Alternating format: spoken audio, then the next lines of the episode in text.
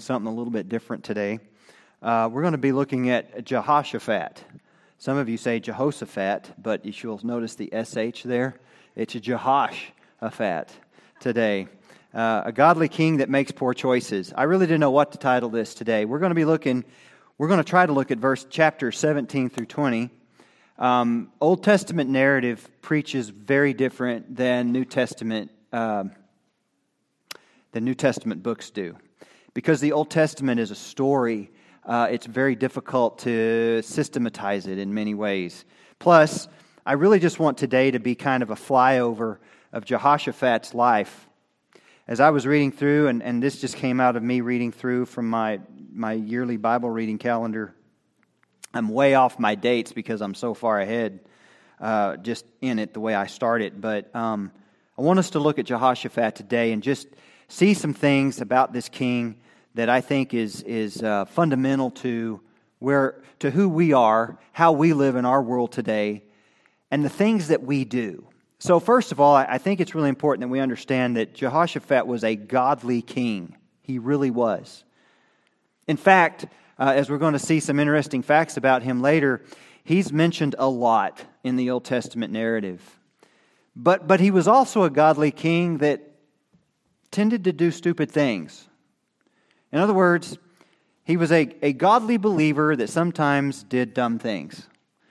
Sometimes we make poor choices as believers. Sometimes, loving the Lord like we do, we, we, we sometimes just do things that not even we understand why we do them. And I hope that you can remain encouraged with some of this today. So, in, uh, in honor of God and His Word, let's, let's stand and we're going to turn to Second Chronicles 17. Second Chronicles chapter 17, and we're just going to read for a spell here. Uh, we're not going to read all of these chapters because that would be rather lengthy. But let's just kind of get the drift of, of who Jehoshaphat is. Then, after Asa, okay, Jehoshaphat his son reigned in his place and strengthened himself against Israel, because if you remember, there was a divided kingdom. And he placed troops in all the fortified cities of Judah and set garrisons in the land of Judah and in the cities of Ephraim, which Asa his father had taken. Now the Lord was with Jehoshaphat because he walked in the former ways of his father David. He, and this is fundamental, he did not seek the Baals. He sought the God of his father and walked in his commandments and not according to the acts of Israel. So these are two verses that color the whole all the rest. Therefore the Lord established the kingdom in his hand, and all Judah gave presents to Jehoshaphat, and he had riches and honor in abundance. And his heart took delight in the ways of the Lord. The King James may read, and his heart was lifted up in the ways of the Lord. Moreover, he removed the high places and wooden images from Judah. Also, in the third year of his reign, he sent his leaders, Ben, ben Hail, Obadiah, Zechariah, Nathaniel, and Micaiah, to teach in the cities of Judah. And with them he sent Levites, Shemaiah, Nethaniah, Zebadiah, Ashiel, Shemiramoth, Jehonathan, Adonijah, Tobijah, and Tobadinah. Okay, the Levites. Just going to be honest. and with them Elishama and Jehoram the priest. And, they, and, and notice this in verse 9 so they taught in Judah and had the book of the law of the Lord with them, and they went throughout all the cities of Judah and taught the people. And the fear of the Lord fell on all the kingdoms of the lands that were around Judah, so that they did not make war against Jehoshaphat. So let's stop there and then we'll continue on. Let's pray. Lord, you gave us this word to read. We know that in the New Covenant, you said these things that are written in the, in the First Testament were written for our learning and our admonition. In other words, we are supposed to learn from them and we are supposed to be admonished from them. Lord, help us to find the encouragement that a man, a very real and, and, and fallible man like King Jehoshaphat was, let us find both encouragement and let us find uh, caution by looking at his life as you have uh, preserved it here in these narratives. And Lord, we ask that you would empower your word to go to the need of our heart today in the world in which we live. In Jesus' name, amen. it's, it's really hard to be dogmatic on those names because they're tough. So, you know, just did the best I could. Some fun facts about Jehoshaphat then. Just some fun facts. This is kind of taking the, the, the flyover view. Uh, we were, we're going to take our, our helicopter and go over. But other than David, none but Hezekiah receives more attention in Chronicles than Jehoshaphat does. Hezekiah has 101 verses. I mean, Jehoshaphat has 101 verses as compared to Hezekiah's 107 verses. So, in the Chronicles, these two kings get mentioned a lot, okay?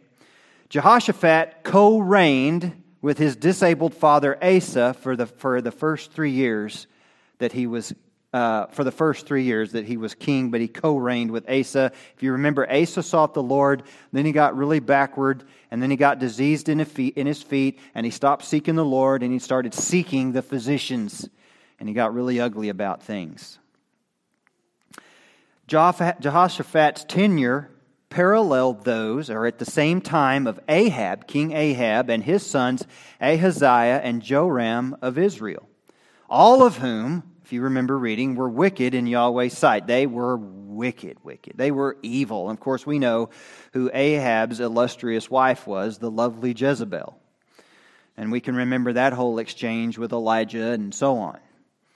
So, thus, Jehoshaphat was uh, in constant danger, and this is key, of contamination by association with these kings.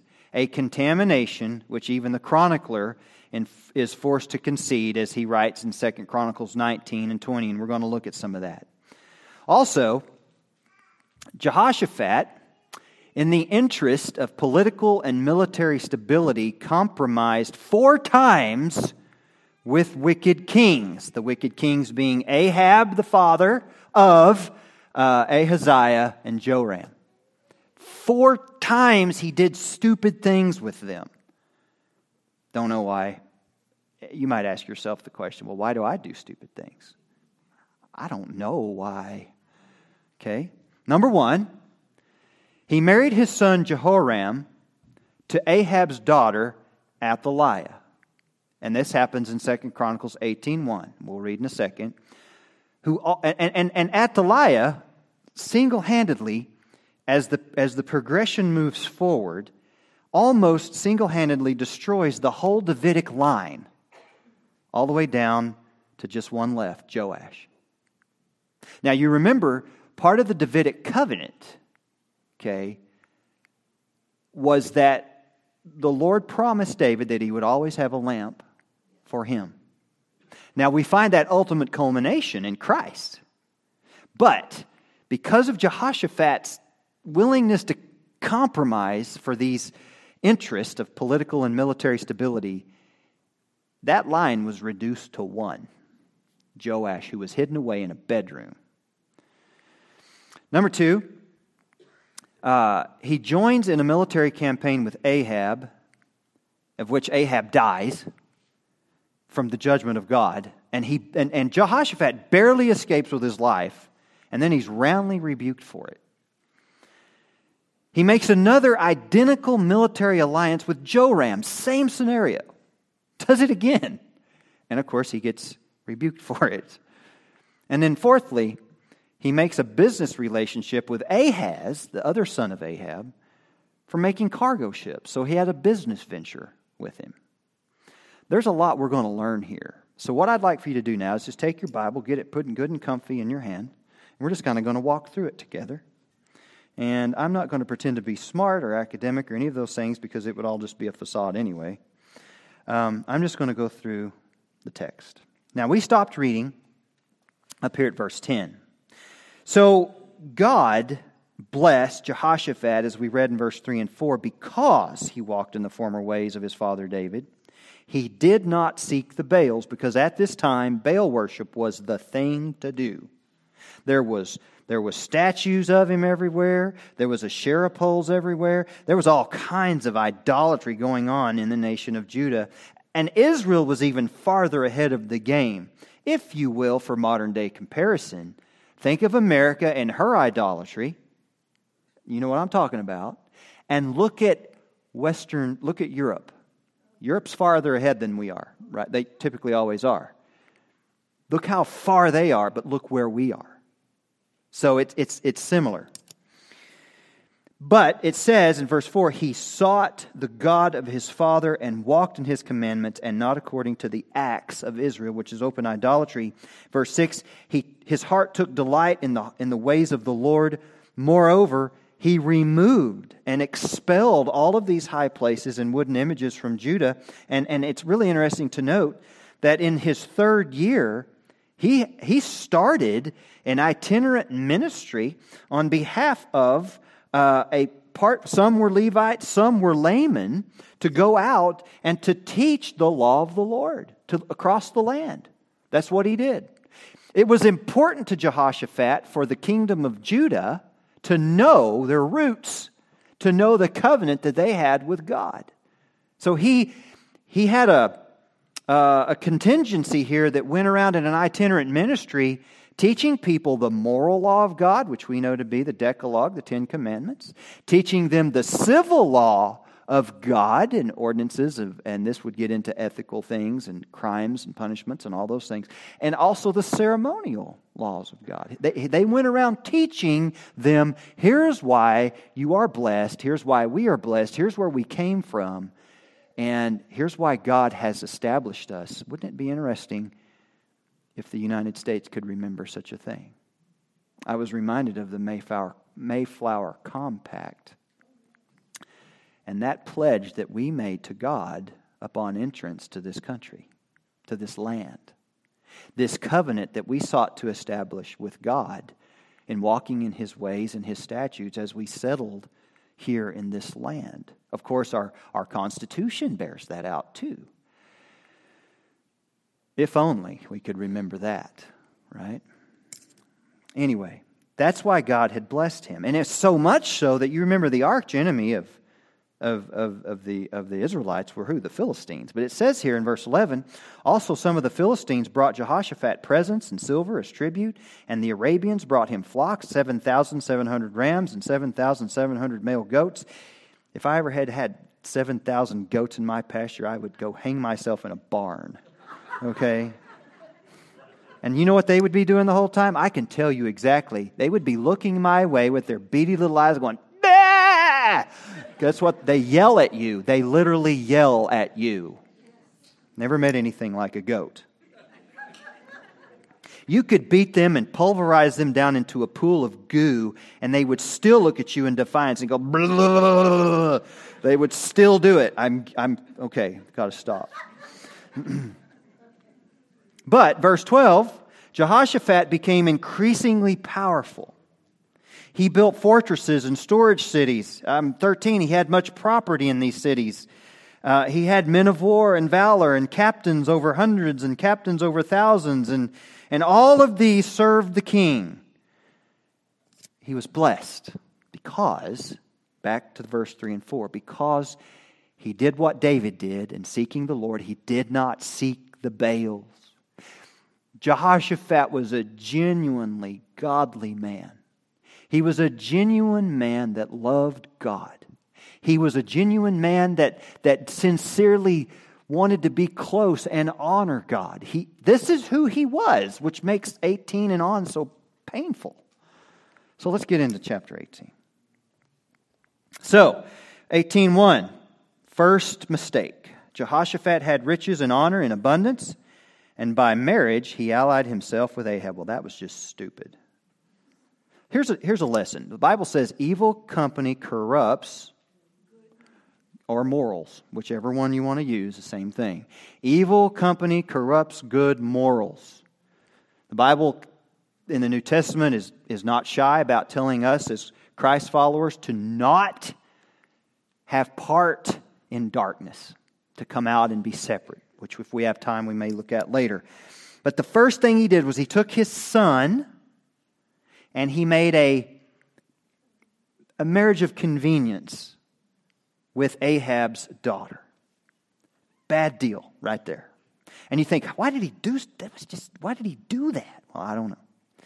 After some years after this, he went down in verse 2 to visit Ahab in Samaria, and Ahab killed sheep and oxen in abundance for him and the people who were with him, and persuaded him to go up with him, because, and persuaded him to go up with him to Ramoth Gilead. Now, here's the thing you have to understand.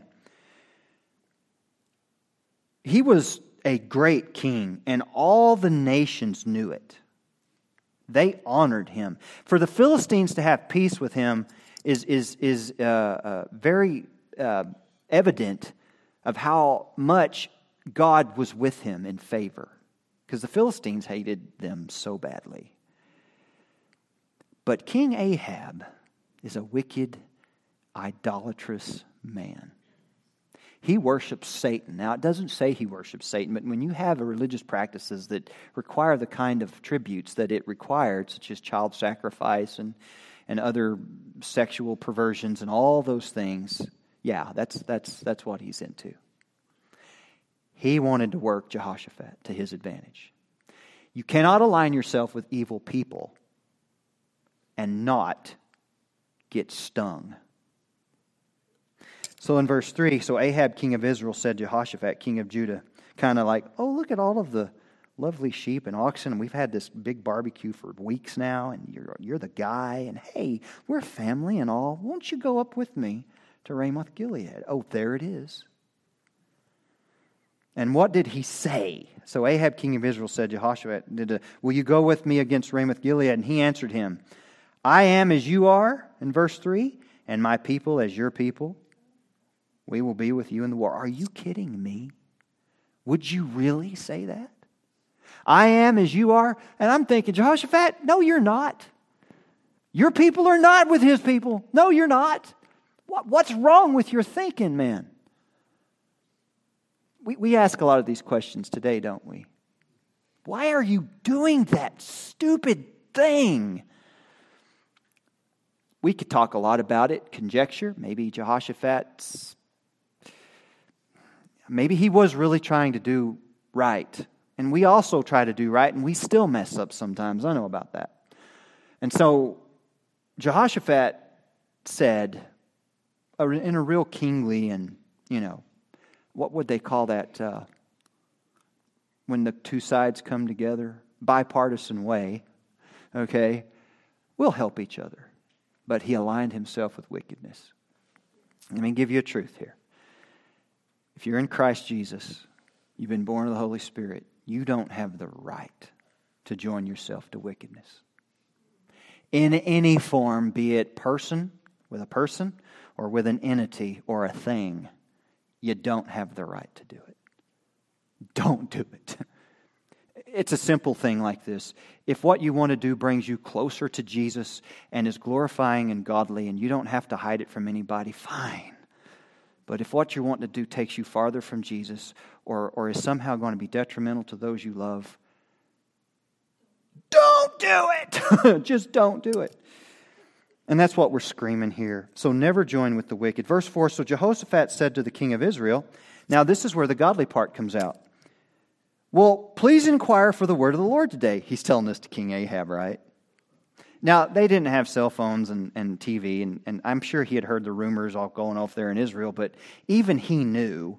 But I like the fact that Jehoshaphat held the line at least with, let's get God involved. So he said, Please inquire of the Lord. Then the king of Israel, in verse 5, gathered the prophets together, 400 men, who said to them, to, to, war, to ask them to go to war with Ramoth Gilead, or shall I refrain? So they said, Go up, for God will deliver it into the king's hand. But verse 6 Jehoshaphat knew the difference between 400 payroll preachers and a true man of God. And he said, is there not still a prophet of the Lord here that we may inquire of him? No. He, his eyes should be being opened by now. So the king of Israel said, Jehoshaphat, there is still one man by whom we may inquire of the Lord, but I hate him. Of course you do. Because he never prophesies good concerning me. Why would he? Because, eh, but always evil. He is Micaiah, the son of Imlah. And Jehoshaphat said, Well, let not the king say such things. You're oil and water when you're trying to align with wicked people. Oil and water. So don't, don't go down that road. So if you, if you go and follow this out, they bring out Micaiah, and uh, there's another guy there in verse 10. Zedekiah, the son of Kenana, okay, had made horns of iron for himself, and he said, Thus says the Lord, with these you shall gore the Syrians until they are destroyed. So he's walking around, you're going to gore them. Goofy, thematic acting out. And so, and the prophets prophesied, said, Go up, we're with you, because you pay our wages and give us oatmeal. Then the messenger who had gone to call Micaiah spoke to him and said, Now listen, verse 12. The words of the prophets with one accord encourage the king. Therefore, please let your word be like the word of one of them. They're trying to intimidate God's man. They're trying to do that. And Micaiah, God love him, he said, uh, As the Lord lives, verse 13, whatever my God says, that I will speak. Are you ready to be like that? Are, are you ready for the time, to, and it's on us right now, to be like that? Then he came to the king, and the king said, Micaiah, Shall we go to war against Ramoth Gilead? So, or shall I refrain? And he said, Go and prosper, and, and, and, and they shall be delivered into your hand. And he, you know, he said so with sarcasm. So he's not afraid to mess with him a little bit. okay? So, something tempting about that. And so the king said, Well, how many times shall I make you swear that you'll tell me nothing but the truth in the name of the Lord? And I don't understand that because Ahab hates truth. And yet he's getting on to Micaiah for not telling him the truth. This is, this is the way sinful hypocrisy works. And then he said, I saw all Israel scattered on the mountains as a sheep that have no shepherd. And now, now notice this. And the Lord said, These have no master. Let each return to his house in peace. And then the king of Israel said, This would be uh, to Jehoshaphat, See, did I not tell you he would not prophesy good concerning me? But Micaiah wasn't done. Micaiah said, Hear the word of the Lord. I saw the Lord sitting on his throne. Now, this is where we get an insight to the spiritual realm. And all the hosts of heaven standing on his right hand and on his left. So there's this picture of the throne of God, the spiritual host around. And the Lord said, Who will persuade Ahab, king of Israel, to go up that he may fall at Ramoth Gilead? So one spoke in this manner, and another spoke in that manner. Then a spirit came forward and stood before the Lord and said, I will persuade him. And the Lord said, In what way? And he said, I will go out by, and be a lying spirit in the mouth of all his prophets, which is happening. And the Lord said, You shall persuade him and also prevail. Go out and do, do so. Therefore, look, the Lord has put a lying spirit in the mouth of these prophets of yours, and the Lord has declared disaster against you. Well, Ahab wanted to lock him up, feed him with bread of affliction, water of affliction. says, I'll talk to you when I get back. And down in verse 27, Micaiah said, If you ever return in peace, the Lord has not spoke by me. What do we see there? Well, I think it's very interesting. You see the total sovereignty of God in dealing with this. You have this scene. God has, now you've got to go back to uh, the episode in Kings to understand more of this, First Kings. And, but you see God bringing determined judgment on Ahab and his wickedness. So Jehoshaphat is there hearing all of this the whole time. You have, an, you have a, a window into what's about to happen. Do you think ever once Jehoshaphat was probably going, I don't want to go, really? It seems bad. it seems like a bad idea to go with you. You are a weirdo anyway. Just don't come to Thanksgiving dinner either. Okay? But he didn't. Why didn't he stop? You know, the Bible tells us about being tempted, when we're tempted, when we're coming into temptation, that with each temptation, God provides a way of escape. That He will not allow you to be tempted beyond what you are able, but will provide you a way of escape. Now, we've all been young. I think about you guys that are graduating high school and, and those who already have, and some of us a long time ago, okay, even under different pictures of color television in black and white. Uh, but we, we, we know that we've been in those situations, and, and I'm talking to you as Christians, you know that God has given you the way of escape. You've been doing something dumb, and, and you just had to kind of make it go through because God was literally pulling the rug out from under you. Eh, eh, there, there was all kinds of stuff, and you just still you still did it. That's why it hurts so bad. That's why it's so dumb when we do stupid things. Because we can look back after the fact and go, well, there was that, and there was that, and there was that. God is faithful and He's consistent too. That grace that we have was evident too in the Old Testament as well. Oh, by the way, the same way we're saved today is the same way they were saved then too. By, by faith alone, through grace alone, and Christ alone. We look back, they look forward. There's a lot goes on there. But you have to understand, Jehoshaphat had the opportunity to stop, and he didn't. But he was a godly man. Well, that's how we are sometimes. So God determines to kill Ahab in verse 28. So king of Israel and Jehoshaphat, the king of Judah, went out to Ramoth Gilead, and Ahab, this bride, Ahab had this idea: I'm going to dress up and disguise myself, and we're going to fight. But the king, now notice this, the king of Syria in verse 30 had commanded the captains of the chariots who were with him, saying, "Fight with no one small or great, but only with the king of Israel." I'm sure their intelligence knew by now that Judah was there. So it was when the in verse 31 when the chariot saw Jehoshaphat that they said, "It is the king of Israel." Therefore they surrounded him to attack, but Jehoshaphat cried out, and the Lord helped him, and God diverted from him. What we're about to see is two great things. Number 1 is God's sovereignty declared all over again. Number 1, when it says Jehoshaphat cried out, it means he cried out in prayer. And it kind of sounds something like this Oh, God, help me! Because, I mean, how would you be with all the pointy things at you? I think it'd be shot. I, I don't know if it would might be better to be shot than to be stabbed with hundreds of arrows and javelins and spears. Yuck. Okay. But there he was, and he cried out, God, help me. He didn't know that the king of Syria had already said, Only fight with king of Israel. So he cried out, and God delivered him. God is good to us as we stumble into stupid things, isn't he? But in God's sovereignty, look what happens next as he's determined he has determined judgment on Ahab. Verse 33.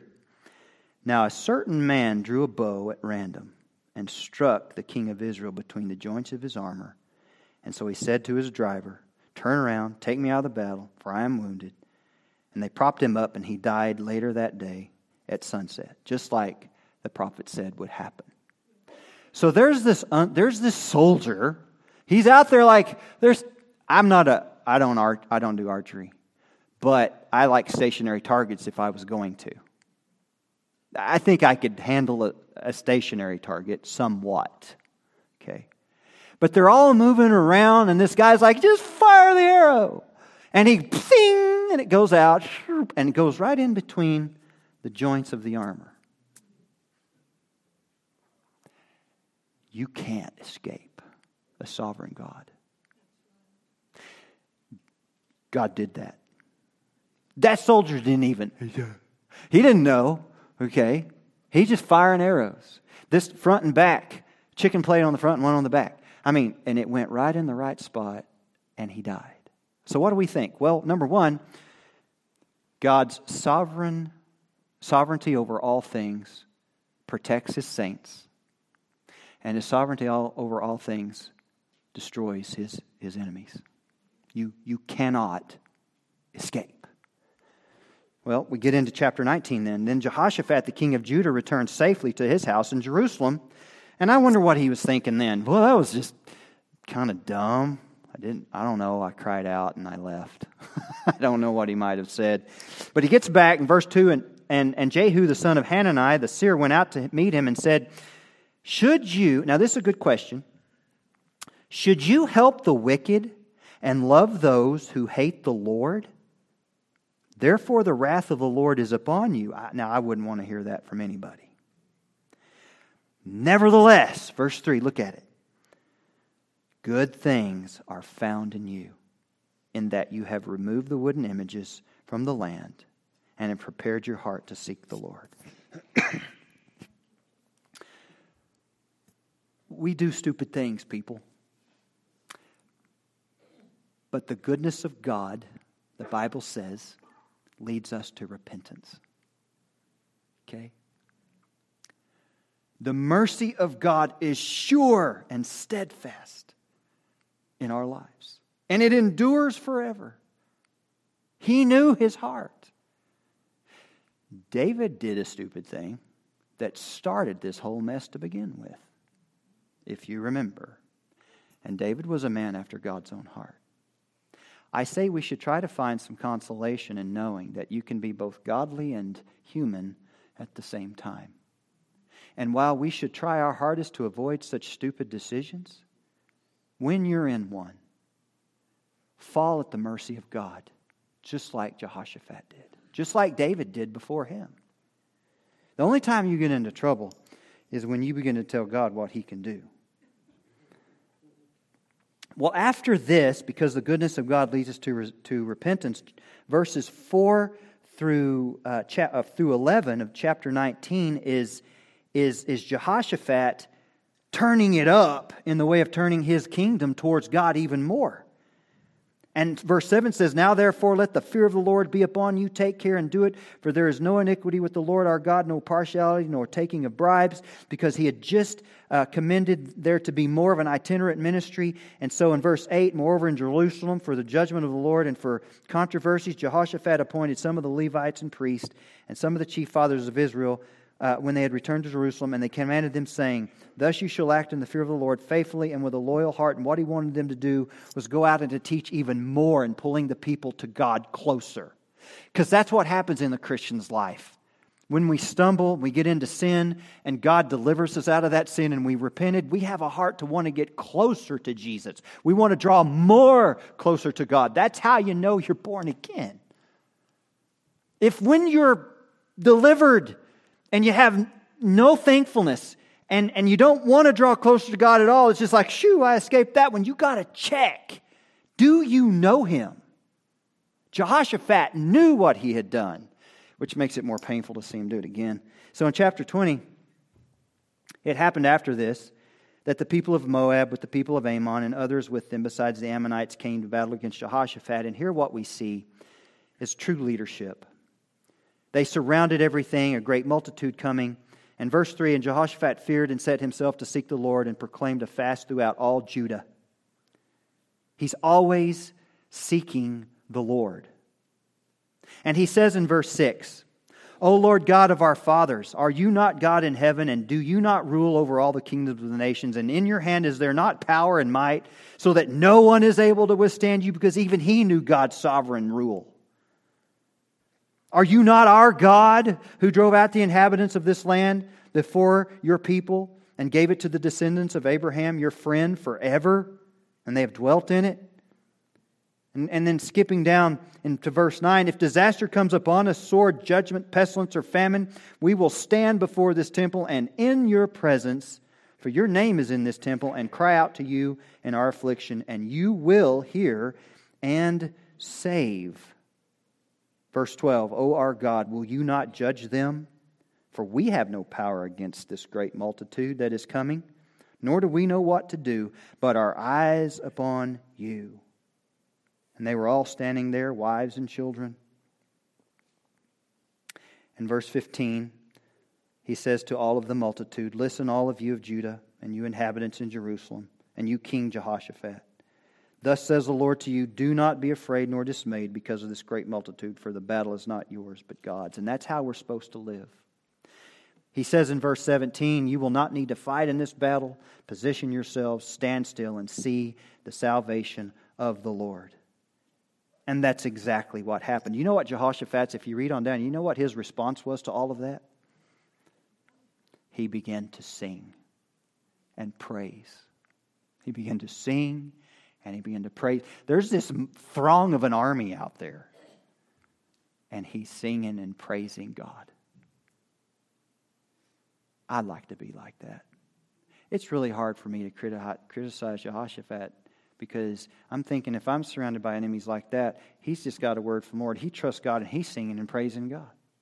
He remember, he's been, he remembers, but he's also been told that this is a battle for the Lord, not your battle not your battle. If you're in a struggle today that you can't win, good. God wins everything. Are you before Him in prayer? Are you seeking Him? Because that's what Jehoshaphat did a lot of. Well, after we get through with that whole thing, it says in verse 29 of chapter 20 And the fear of the Lord was on all the kingdoms of those countries when they heard that the Lord had fought against the enemies of Israel. Then the realm of Jehoshaphat was quiet, for his God gave him rest all around. And so you think, wow, that, that, that's pretty good. I wish it could end there, but it doesn't. So Jehoshaphat in verse 31 was king over Judah. He was 35 years old when he became king, and he reigned 25 years in Jerusalem. His mother's name was Azubah, and the daughter of Shilel, and he walked in the way of his father Asa, and did not turn aside from it, doing what was right in the Lord. Nevertheless, in verse 33, we have a little clue. The high places were not taken away, for as yet the people had not directed their hearts to the God of their fathers. Why? I asked that question. I got a question mark in my Bible right here. Why? It could be that after a while, Jehoshaphat stopped being as strong in distinction in Judah.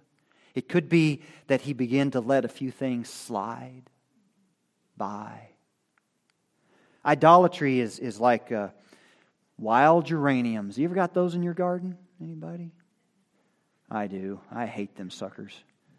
Takes a $200 bunch of chemical to kill those things out. So they, but they're prolific spreaders if you let them go. So it's like deal with that one or deal with all of them later. And it's going to be very expensive to do it. I think we sometimes, like Jehoshaphat, we get in the battle, we get used to being in the battle, and we get a little careless. We get a little sluggish. We get a little distracted. We begin to allow ourselves to make decisions on impulse we don't consider the consequences for anyone else except us.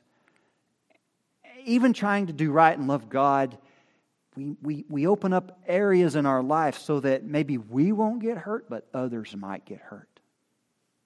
We can't forecast that, you see, because we're really not thinking about that. We just want what we want, as evidenced by what comes next. After this, verse 35, Jehoshaphat, king of Judah, allied himself with Ahaziah, king of Israel. That was stupid. He's already done this three times before. Now he's doing it again. Who acted very wickedly, by the way. And he allied himself with him to make ships to go to Tarshish, and they made the ships in Ezion Geber. But Eleazar, the son of Dodavah of, of Mareshah, prophesied against Jehoshaphat, saying, because you have allied yourself with Ahaziah, the Lord has destroyed your works. Then the ships were wrecked, so that they were not able to go to Tarshish. The other instance of these things have happened in, back in 1 Kings, and I won't go there for the sake of time, but I think you'll understand. Jehoshaphat was a, was a good king. He loved God. He was committed to his word, insomuch as having itinerant ministries going on. He knew why he was being preserved. And yet, he still does stupid things. He makes poor choices, as is being said sometimes today. We do that. But he was also a man that would repent. What was the key of David? He repented. I should say, key aspect of David's character was he was, he was quick to repent. And he sought God. So if Jehoshaphat lived like this, how much more should we be diligent? And also, too, I might add, if, if, if any of us here are, are in a situation or have done something with which can be undone, that might help hurt or, or, or harm those by way of collateral damage and do violence to the name of Christ, go do it. Fix it. Make it right. Get rid of it. Unforgiveness, well, give forgiveness. Uh, if, if you're harboring resentment, stop it. Okay? If, if, uh, if, if, you're, if you're jealous about a thing, repent and ask God to say, I should be thankful for what you've given me. By the way, I just want to say something word about repent. It's not a bad word. People have used it with a stinging repent. They like to give that air to it, but really it's more of a imagine tears. Repent means God is saying, drop all that. Take the bad stuff out. Turn around from the darkness and come to me and live. Take, get rid of it and come to me. In other words, give it to me and I'll destroy it in your life. I won't condemn you for it anymore, but give it up. It's a beautiful word of restoration and encouragement. It's what's necessary to have happen. So don't treat repent like it's a bad word. And if you remember, it was the first word that Jesus, when he started preaching, of course, it was used by John. But God was with Jehoshaphat because he sought him. Even in his human frailty and weakness, and God blessed him immensely. Take Jehoshaphat's example of that, but also learn from his mistakes. Don't ally with wicked people. Don't go into business with wicked people. How about this one? New Testament parallel to avoid compromise. Do not be unequally yoked together with non believers. For what fellowship has righteousness with lawlessness? And what communion has light with darkness? And what accord has Christ with Belial? Or what part has a believer with an unbeliever? And what agreement has the temple of God with idols? I, I think you get the idea. Having these promises, beloved, let us cleanse ourselves from all filthiness of the flesh and spirit. And notice what it says perfecting holiness in the fear of God. That mean, and, and the word for perfecting there in the Greek is one that means a, a gradual, everyday, maturing, developing, progressive growth in your holy distinctiveness with God.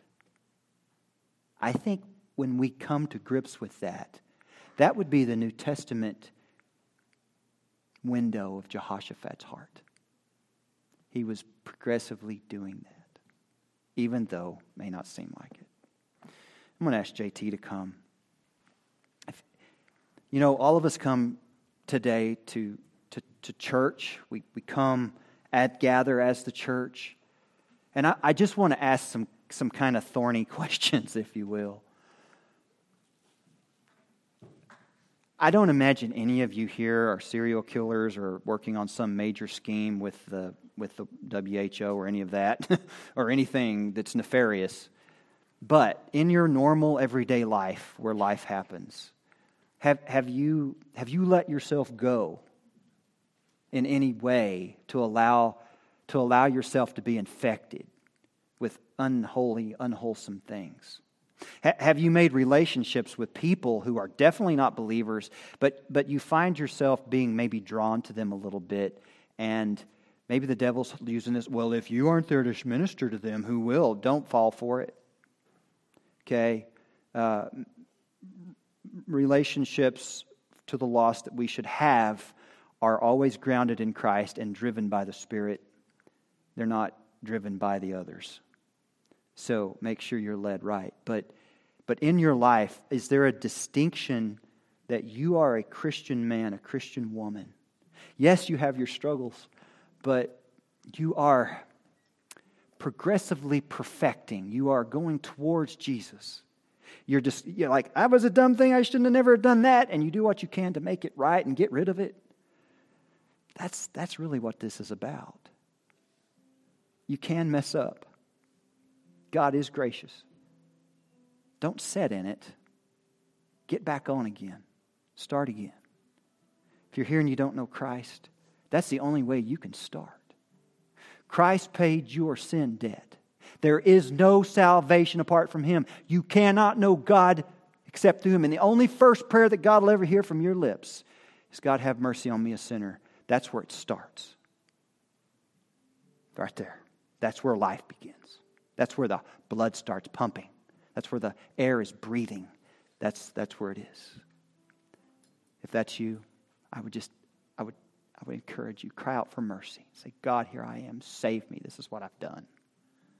And Christian, if you've compromised, the altar is open. Or where you are. Just take these few moments and let's, let's deal with God.